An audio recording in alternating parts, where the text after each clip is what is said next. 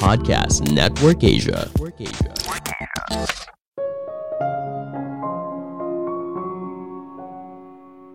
Hasil yang baik tidak selalu berasal dari keputusan yang baik dan kinerja yang luar biasa.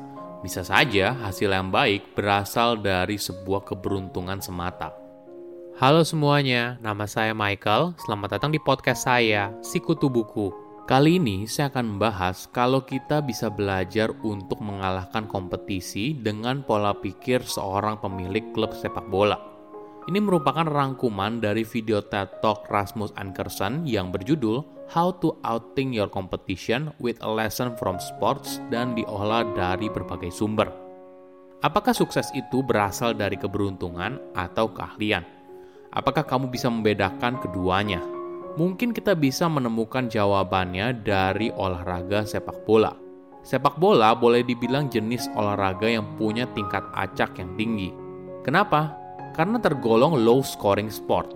Sebagai perbandingan, rata-rata gol yang dicetak pada permainan sepak bola adalah 2,8, sedangkan rata-rata gol dalam permainan basket di atas 200. Prinsipnya gini, semakin sedikit gol yang dicetak di dalam sebuah olahraga, maka semakin tinggi tingkat keacakan dalam olahraga tersebut. Sebelum kita mulai, buat kalian yang mau support podcast ini agar terus berkarya, caranya gampang banget. Kalian cukup klik follow. Dukungan kalian membantu banget supaya kita bisa rutin posting dan bersama-sama belajar di podcast ini.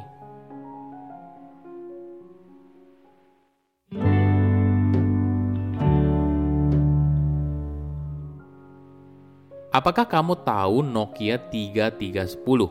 Buat yang angkatan 90-an ke atas pasti tahu dan itu merupakan handphone terbaik pada masanya.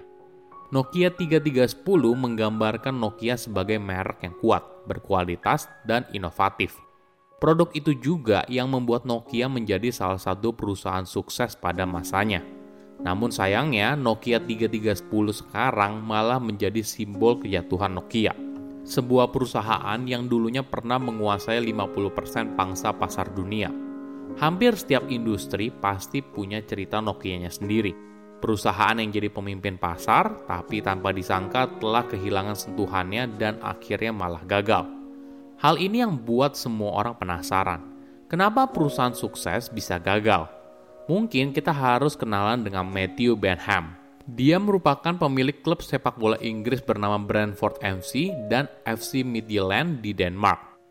Sebelum menjadi pemilik klub sepak bola, Matthew merupakan pendiri perusahaan statistik. Ada yang menarik.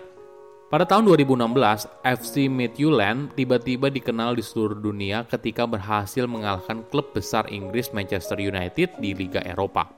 Tentu saja ini merupakan sebuah pencapaian historis yang luar biasa. Bayangkan saja, FC Midtjylland merupakan sebuah klub sepak bola yang berada di pedesaan Denmark.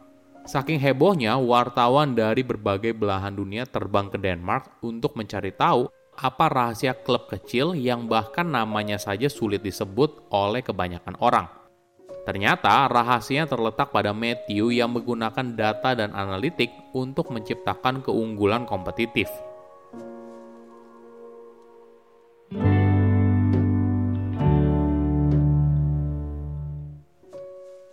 Di dunia sepak bola ada ungkapan "The league table never lies".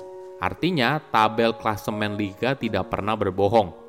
Misalnya, ketika sebuah klub berada di posisi pertama, maka hal itu menandakan kalau klub itu merupakan klub terbaik.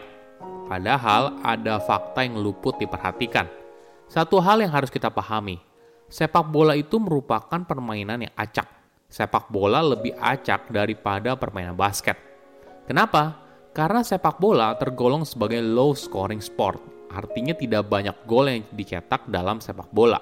Sebagai perbandingan, rata-rata gol yang dicetak pada permainan sepak bola adalah 2,8. Sedangkan rata-rata gol dalam permainan basket di atas 200. Prinsipnya gini, semakin sedikit gol yang dicetak di dalam sebuah olahraga, maka semakin tinggi tingkat keacakan dalam olahraga tersebut.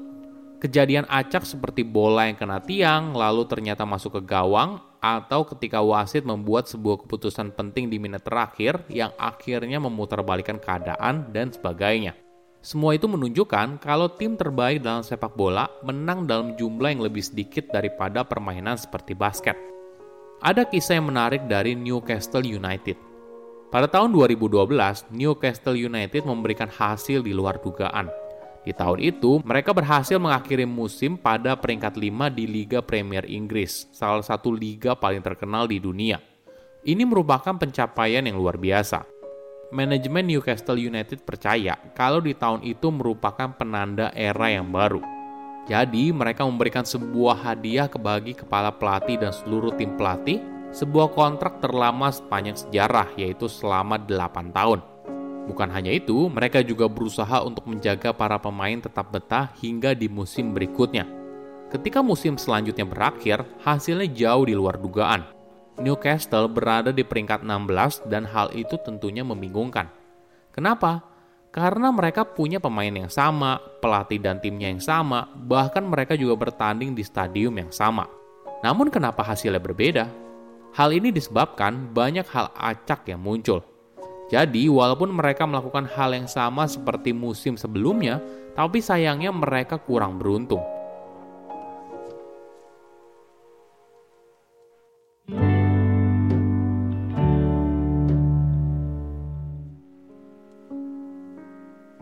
Mayoritas orang sering menganggap hal yang baik pasti berasal dari keputusan yang baik dan kinerja yang luar biasa. Jadi, ketika terjadi sebuah kegagalan, kita pasti berusaha mencari alasannya. Kenapa kita gagal? Bagaimana kita bisa bekerja dengan lebih baik? Tapi anehnya, ketika kita sukses, tidak ada pertanyaan apapun.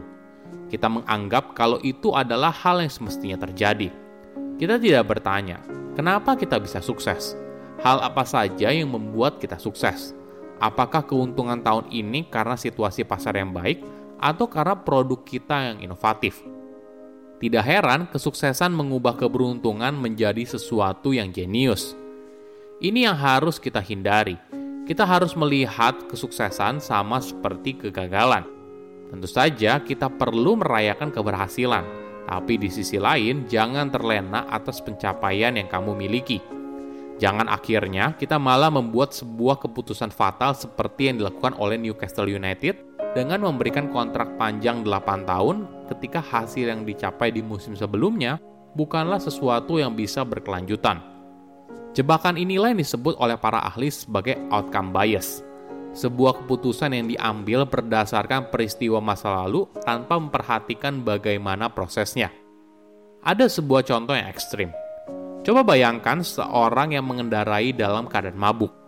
Tentu saja ini merupakan tindakan yang berbahaya, apalagi jika hal itu pertama kali dilakukan.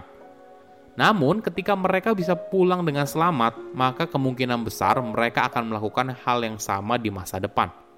Kenapa? Karena hasilnya tidak memiliki konsekuensi negatif. Jadi bagi mereka, tidak masalah untuk mengulanginya lagi.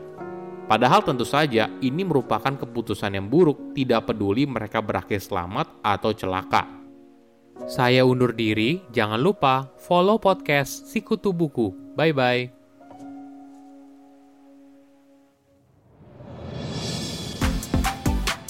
Annyeong, nama gue Dea Anissa dan gue lagi butuh teman buat fangirling halu bareng. Kalau lo tertarik fangirling bareng gue, langsung aja mampir ke podcast gue DBD. Deans Bukan Dea di Spotify. Gue tunggu kehadiran lo ya.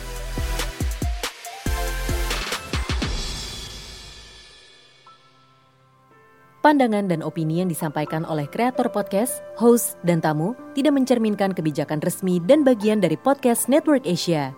Setiap konten yang disampaikan mereka di dalam podcast adalah opini mereka sendiri dan tidak bermaksud untuk merugikan agama, grup etnik, perkumpulan, organisasi, perusahaan, perorangan, atau siapapun dan apapun.